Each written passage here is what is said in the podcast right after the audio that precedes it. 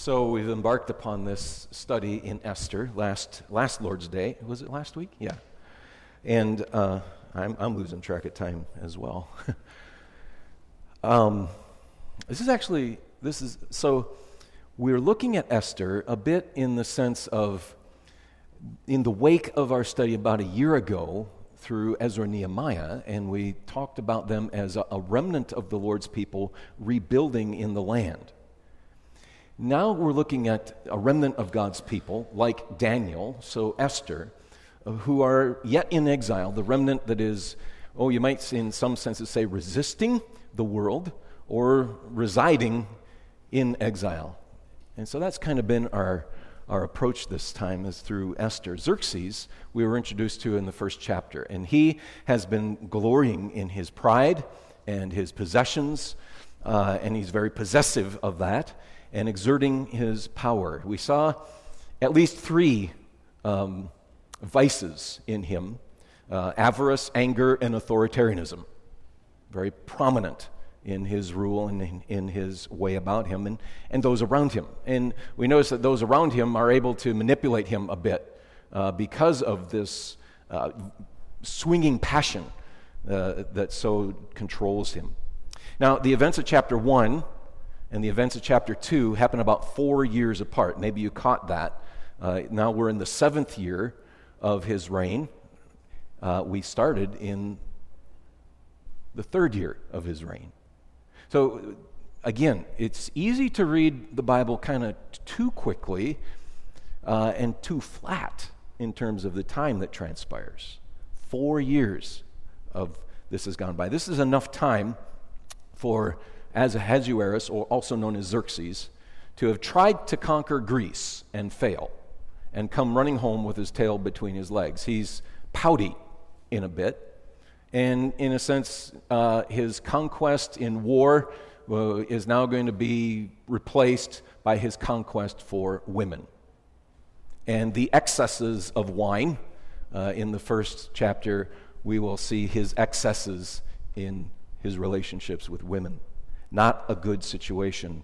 This is the setting that we come into chapter 2. Now, chapter 2, I'm entitling A Rising Star, and we think of that maybe in terms of actors and uh, musicians and artists, you know, up and rising. It can be for any anyone exper- uh, ex- gaining expertise in their field or their craft and their rising star.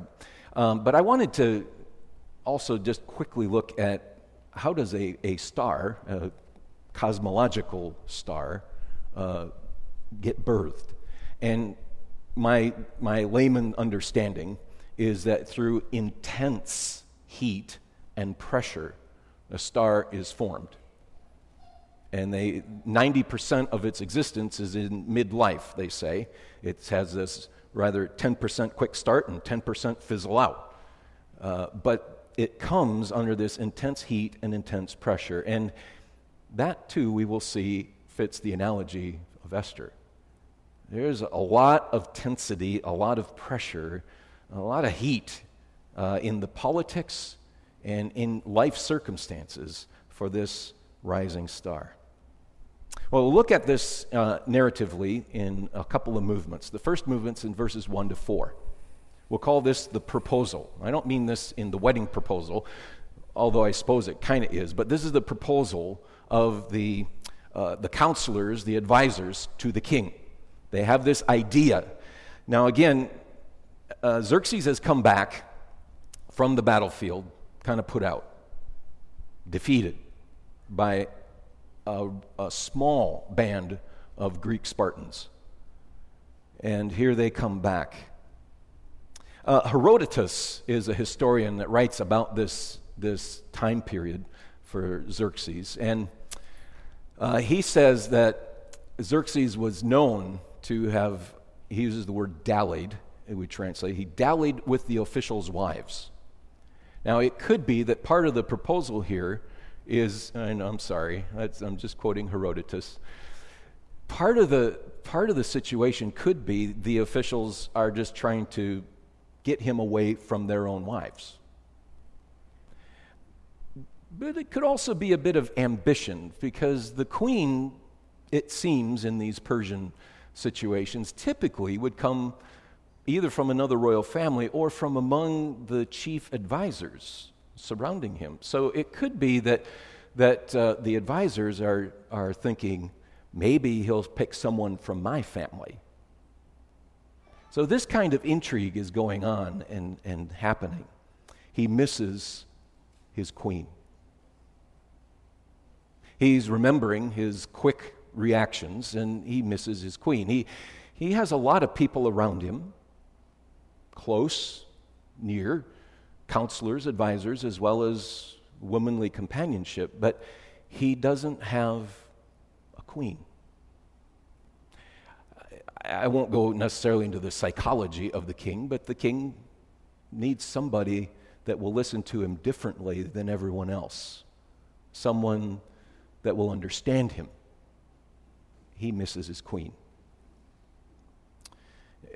If nothing else, Vashti did understand Xerxes, good or bad. He's finding that the counsel of his advisors is proving dissatisfying. Their worldly counsel is bringing regret to the king. He regrets what he's done. When we make poor decisions, quick decisions, passionate decisions, they often will come with regret later on. We see this. Well, notice there, that these decisions are also often based on superficial criteria. You see what the three criteria are for the queen? Young, shapely, and a virgin. Those, that's the criteria for the queen. Um, not agreeing with that, but that's what it is. It's bad decisions elevate superficialities, external things, just surface things. And that's what's happening here. The whole empire seems to run on the superficial things of what is seen, not the, the substance, the core of who a person is at their being. And poor decisions don't look at people as people created in the image of God. Not only that, but poor decisions further bring oppression, don't they? I mean, you see this abduction, you might say, of, of these ill fated young women from all 127 provinces of the empire. Uh, this, this is not a, a good situation, and you wonder.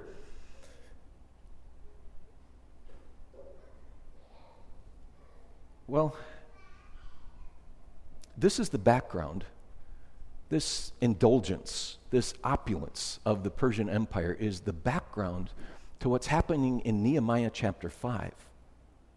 When the people have been so harshly taxed that they're now selling their own relatives into slavery to be able to pay the taxes. And where are those taxes going to? This very kind of thing. Oppressive, authoritarian leadership hurts people. It denies that they're created equally in the image of God. And people who know how to manipulate those very powerful leaders um, bring a government that doesn't get ruled by law and justice, but by the selfish, aggrandizing needs of the powerful. This is what's happening. Most of the girls would spend one night with the king, and then, as we read, would then be transported from one area of the palace to another area of the palace, for they changed. Now they're concubines. And most likely, given the number of them, would live the rest of their life isolated, alone, other than with the rest of the concubines. Now, I suppose that some might see that as, as a step up from the slums. But it is not a purposeful and meaningful life for someone created in the image of God. But it isn't just a, a, a, sexist thing going on here. This, this was the attitude of the empire, the imperial realm, in every area of life. And it wasn't only young women who were, who were targeted for things like this. Again, Herodotus writes that 500 young boys every year were conscripted into the civil service, made eunuchs, in order to serve at the king's discretion. So it's male and female problem within this. The, they had, the, the king and the leaders have no regard for the people. Poor decisions bring regrets, they elevate superficialities, and they bring oppression. And that's our first, our first little vignette in the narrative. The next begins in verse 5, verses 5 to 7. Let me reread this. Now, there was a Jew in Susa, the citadel. Notice it says the citadel, not just the capital, not just the city. I, I get the sense that, that Mordecai is close in physical proximity, um, perhaps even part of the civil service already. There was a Jew in Susa, the citadel, whose name was Mordecai, the son of Jair, son of Shimei, son of Kish, a Benjamite, who had been carried away from Jerusalem among the captives, carried away with Jeconiah, king of Judah, whom Nebuchadnezzar, the king of Babylon, had carried away. And he was bringing up Hadassah, that is, Esther, the daughter of his uncle, for she had neither father nor mother. The young woman had a beautiful figure and was lovely to look at, and when her father and mother died, Mordecai took her as his own daughter. We, we've been all in pagan Gentile territory up until this part in the story. And now this, the scene, the camera moves and shifts to this, uh, this Jewish family. And we'll have to back up a few slides there, unless you really want me to be done. Okay? The, this is our participant. Guess who's getting abducted? This lovely young lady. Now, Mordecai and Esther. Esther is the only one in the book that has two names um, Hadassah, which means myrtle flower, and Ishtar. Now, we say Esther, but it, it's the Hebrew alliteration of the Persian goddess, Ishtar. This just is unsettling. You know, they don't have good Hebrew names. Mordecai is named after the, the chief uh, god Marduk. Marduk and Ishtar. What's, what's happening? What's going on here? This, this is, uh, and why are they here? You know, we've been through Ezra and Nehemiah, and about 50 years ago from this vantage point, so far 50,000 Jews have left Persia, Babylon, and gone back to the land to rebuild the temple and the city. 50,000. Why are these still here? We, we were just wondering what's happening in this story. Some, it's, something isn't right. Things aren't the way they're supposed to be. I wonder, I wonder in this setting how many of those young women tried to run and hide. I, wonder how many were suddenly married to the most available guy rather than spend their life in the harem of the king. And with that, then, why didn't Esther? I don't have answers to the question, and I Apparently, the author doesn't want to give us the answers to those questions. He wants us to live in this tension. How is it to live in exile? How is it to live in the world and not of the world? And we're left with this. How do we make our way through this? Now, just a historical reference again. Uh, there is a tablet that was discovered in Persepolis in 1904 that has the name Marduka as an accounting official who would go around um, making his surveys and doing inspections. And I mentioned that it doesn't necessarily give us an application, other than it is a blessing when God reveals archaeologically and historically the veracity of His word that He's given to us. And sometimes you may have these conversations with folk out there, and they'll, they'll, they'll say, oh, the Bible contradicts itself, or it's made up all these stories or fairy tales. And, well, you just point them to historical pieces like this. Hey, what about Marduka? You'll probably stop them in their tracks, and they won't know what to say, which is okay, because you won't know how to go any further either. Neither would I.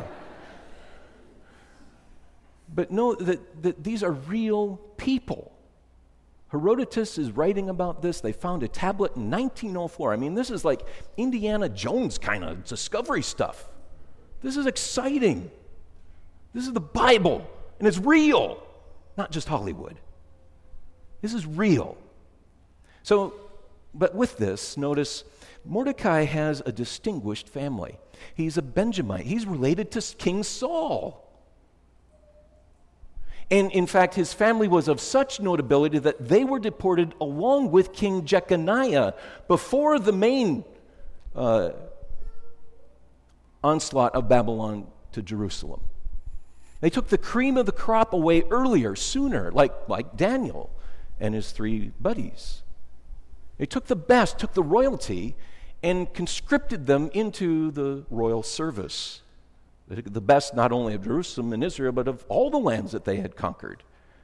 It was a very eclectic and cosmopolitan, international kind of setting. But Mordecai has a distinguished family, and maybe this is part of the answer why he's still there. His family had been pressed, it would seem, into some kind of service. And maybe this is an answer why he has the name Mordecai. Like, we know Daniel as Daniel from the book of Daniel, but his Babylonian name was Belteshazzar, right? And his three friends had Hebrew names too, eh, which we don't really remember.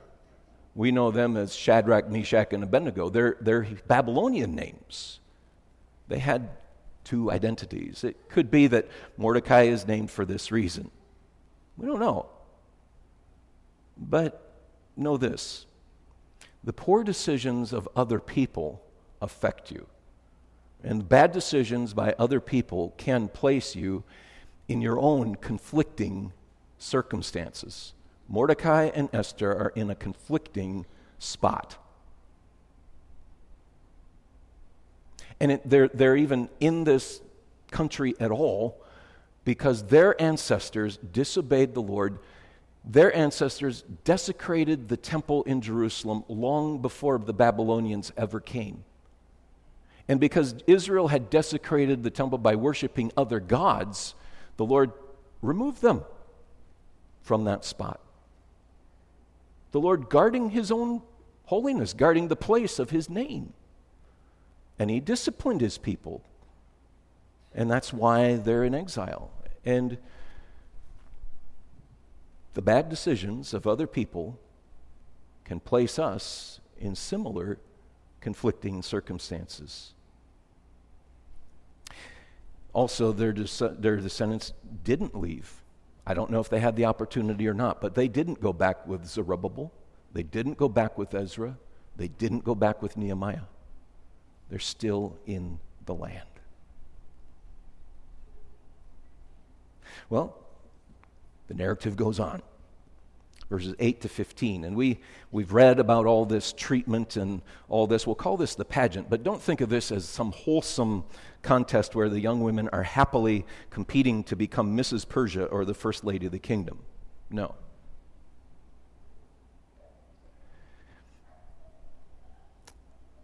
Well, here's this guy, Hegai. This guy, Hegai. He has a eunuch conscripted into the service, and because he's a eunuch, he's able to, to take care of the women without any hanky panky going on. And um, apparently, he's good at his job. Uh, he's preparing the women for their time with the king. And 12 months of spa treatment. Well, don't think of it quite like spa treatment. I mean, these gals are coming from 127 different governorships around the empire, from all different kinds of life. And, and this is ancient life. So a lot of this is, is fumigation. Mm-hmm. It, it's not just smelling pretty. I mean, it, it would take you 12 months to get to that point. I don't know. They're all from different circumstances, all kinds of backgrounds.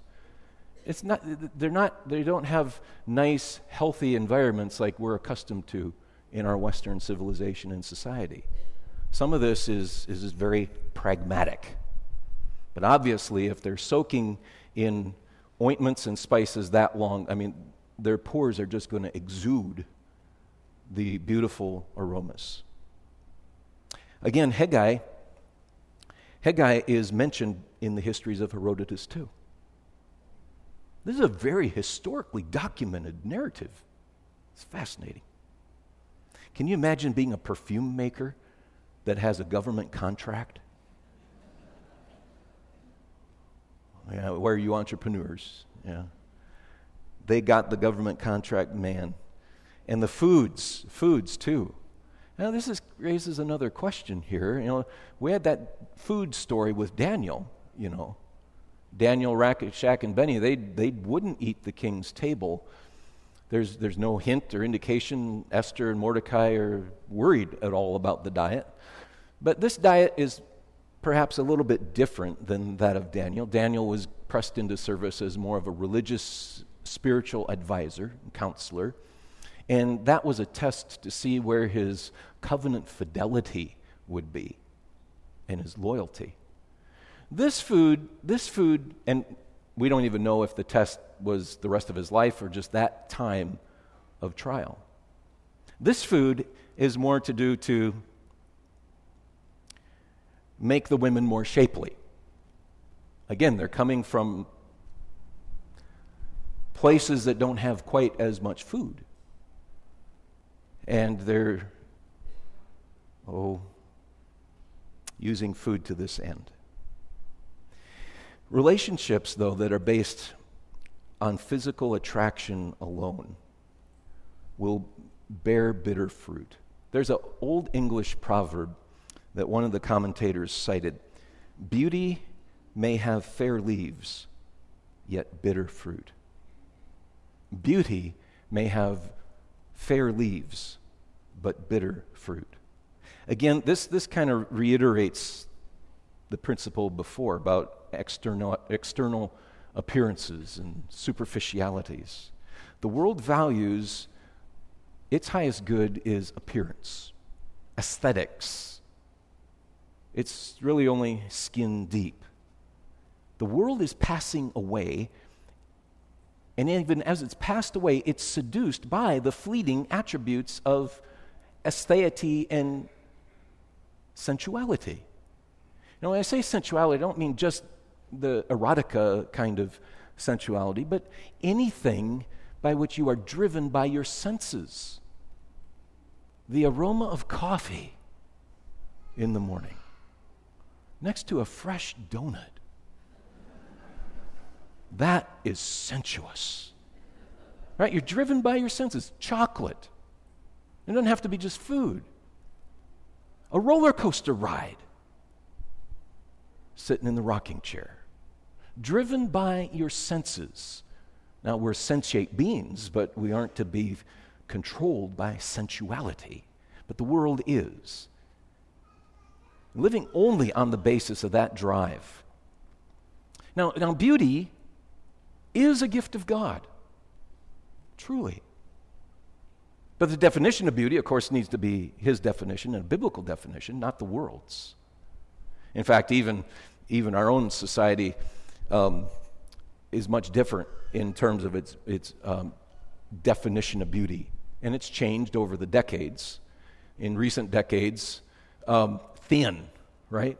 Waif like, skinny. Well, that's not the Persian value give them food. right? It, it, there's a relativism, a subjectivity in all of this. And yet, there is an objectiveness because beauty is rooted in the character and the nature of God. God is beautiful. He's the definition of beauty. Well, Philippians 4 8 tells us this it says, Whatever is true, whatever is honorable, whatever is just, whatever is pure, whatever is lovely. And on the list goes, Whatever's lovely, think about these things. The word lovely there is a, unique word in the New Testament, but it's a word that is used for beauty. Yes, think about beautiful things. Don't be lusty, but think about beautiful things that are pure. Notice how the, the word right next to it is pure. Whatever's pure and lovely. Beauty. Now, back to our point beauty has its charms, but it's deceptive in a fallen world. Now, for the young women, the fine leaf of beauty has a bitter fruit of a life of exploitation, abandonment, and isolation without love. What do they get for being beautiful? Concubinage, the bitter fruit. For the king, the leaf of beauty in the young women is but the outer wrapping of the person. Their personality, their temperament, character, intelligence, humor. The leaf of the body may be delicate, but the fruit of her spirit may be bitter. Night after night, the king encounters a different woman wrapped in all of the outer accoutrements of supposed cultural charm, beauty of the outward body of a person. But every morning, morning after morning, he awakens to another dissatisfying and disappointing display of personality. This kind of lifestyle is disappointing. Now, implicit and very subtle about relationships and finding love for us. The, the modern strategy of serial dating, and especially sleeping together, in order to see if there's a chemistry, is, is really no different than Ahasuerus, his mindset, his value, his drive. Uh, society thinks that it's civilized things by lessening the quantity all at one time. But again, the mindset and the thought process is very much the same. Well, now it may be maybe worse in a sense because now it very overtly is on both sides of the relationship. Women doing this to men, as well as men doing this to women. Well, good decisions, prudent decisions, avoid faltering in the faith as well as flaunting the faith since we have a hard time knowing exactly what the moral dilemma and character, we know what the dilemma is, but, but Mordecai, Esther, are they doing the right thing? Well, prudent decisions avoid faltering in the faith as well as flaunting the faith. Regardless of how Esther felt, she is caught in a circumstance totally outside of her control. Mostly. I mean, Vashti resisted the king. It cost her her, her job. And in this case, if, if a young woman would refuse the king, it might cost her her life. Mordecai gives, gives counsel to Esther don't, don't let anybody know that you're Jewish. Now, on one level, there's no problem. There's dealing with ethnicity. It's okay. It's okay for me to go around West Michigan and hide the fact that I'm Swedish and Norwegian and not Dutch until they see my name, of course, then it's quite obvious. Then I have to explain. There's nothing wrong with that. But, but to hide your faith, and, and this is where, again, our Eastern societies today still so um, enjoin politics and religion. So they look upon the United States and say, it's a Christian nation. Look how decrepit and immoral it is.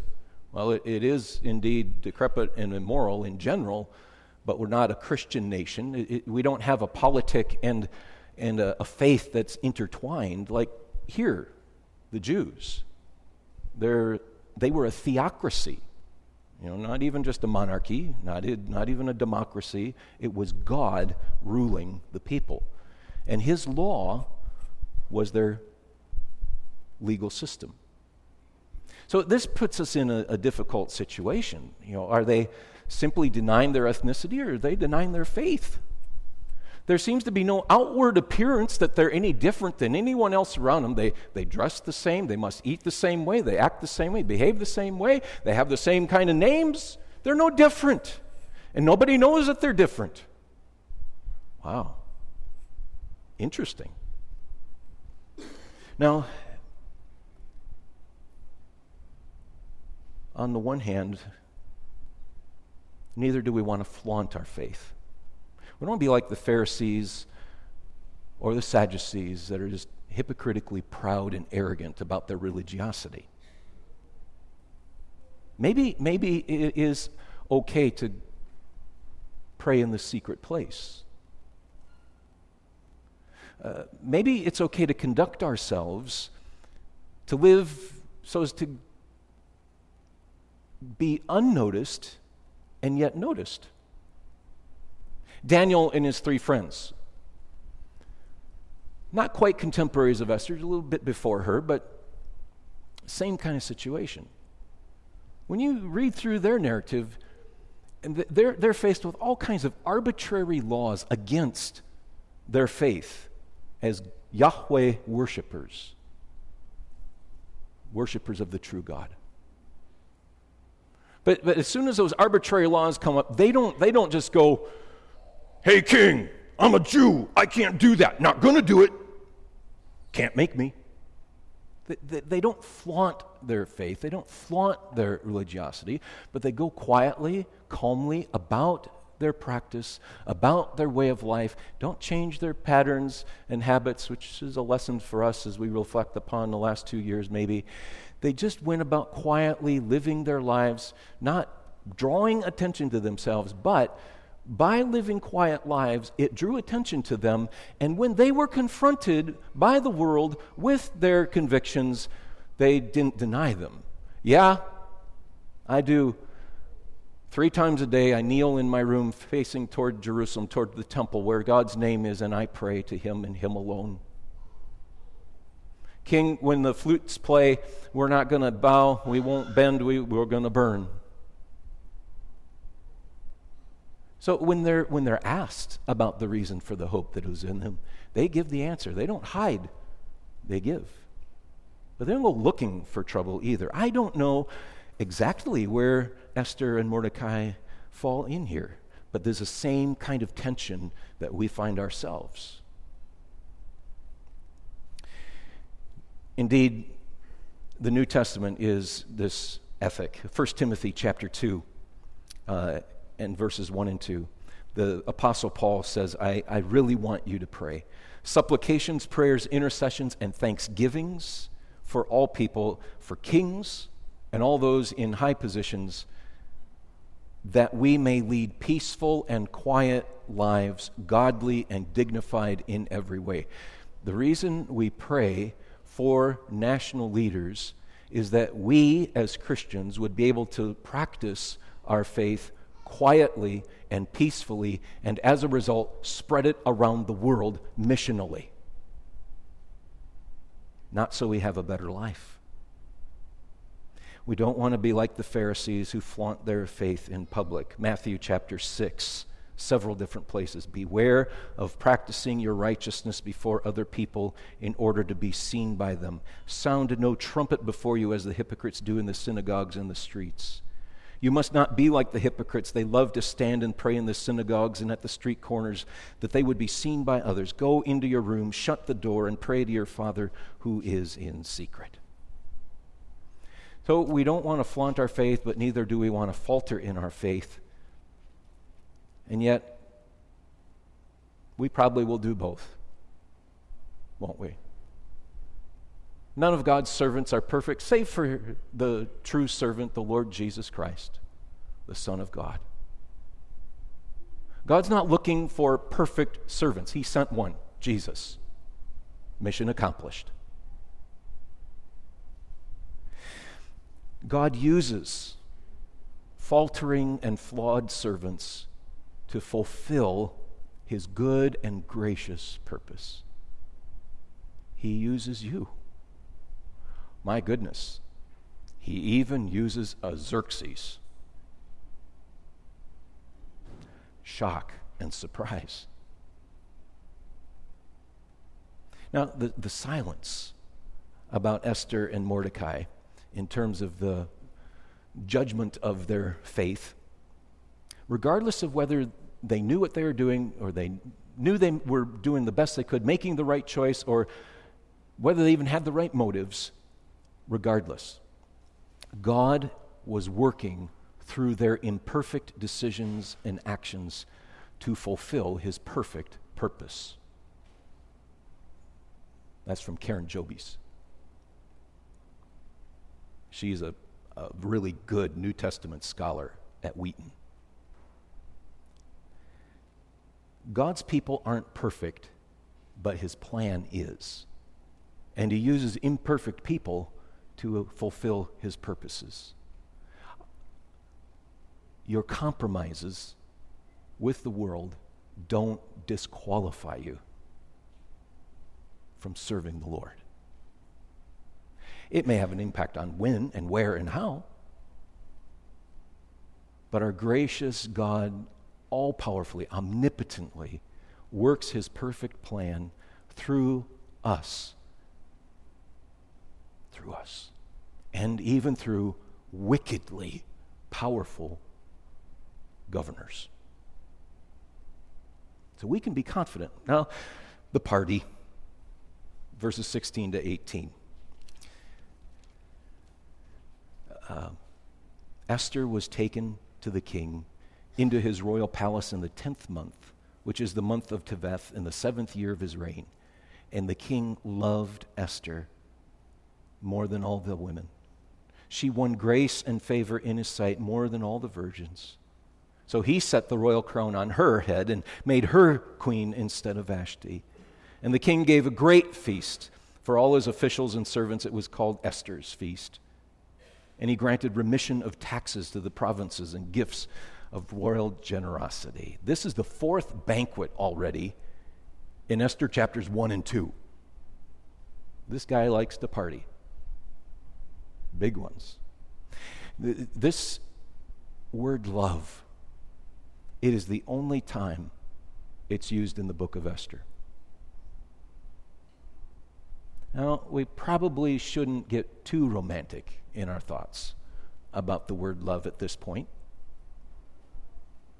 Because there's a bit of comparativeness in the wording. Don't you notice, at least the way the English translates it? He loved her more than the others. Tell you what, if I told that to my wife, honey, I love you more than all the others. That, no, that, that's like slap in the face, or, you know, you're out of here uh, no, we shouldn't get too warm feelings about this yet. But it is a hint because by the end of the story, and I don't, you know, spoiler alert, okay? By the end of the story, we're going to see Ahasuerus is ferociously faithful to protect her and guard her. I, I think the word love here is on purpose, and I think it's a clue there is something different going on. And grace is this word chesed, or your translations say favor. It is God's covenant love for his people. There's a covenant kind of love that Ahasuerus is now having toward Esther. It's, but what is genuine beauty?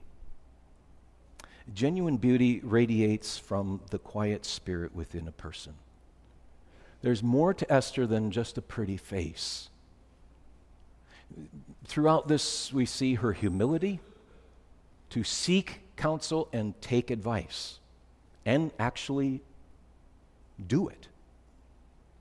She takes the instructions of Mordecai and she follows through. She loves her cousin Mordecai, who's taking care of her. She respects him. She respects Hegai, the eunuch official. And she, she takes the counsel, she, she takes the training, she takes the ideas, she, and she advances. She knows how to learn. She's a good learner, a teachable spirit. There's so much more to Esther than a lovely appearance. There's something special about her. And know this the inner person of the heart is where true beauty resides. Again in the New Testament, 1 Peter chapter 3, verses 3 and 4. Let your beauty be not the adorning of the external, the braiding of hair, the putting on of gold jewelry, or the clothing you wear. But let your adorning be the hidden person of the heart, with the imperishable beauty of a gentle and quiet spirit, which in God's sight is very precious. This is what Christian beauty looks like. God's favor, that is His grace, comes to us undeservedly from the overflow of His love. God gave this favor to Esther. And God moved the heart of the king to be favorable toward Esther. This is God's work. Though God's not named, He is the main actor through the whole story. But this favor isn't only for Esther or her alone. This is for the greater good of God's people, with whom He has covenanted to love and to make them a blessing to the nations. Esther's position, though not fully known yet, will result in the good, in the deliverance of God's people. But we see a glimpse already tax cuts. Amen? tax cuts. And guess who's affected? All 127 regions, including the one in Jerusalem. Deliverance for God's people there. Yeah, along with the other, blessing to the nations.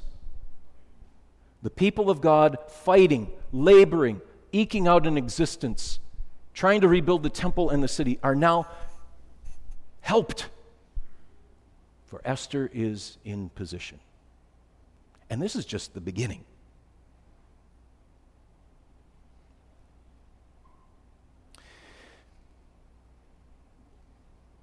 Do you know this grace? Do you know this favor of God?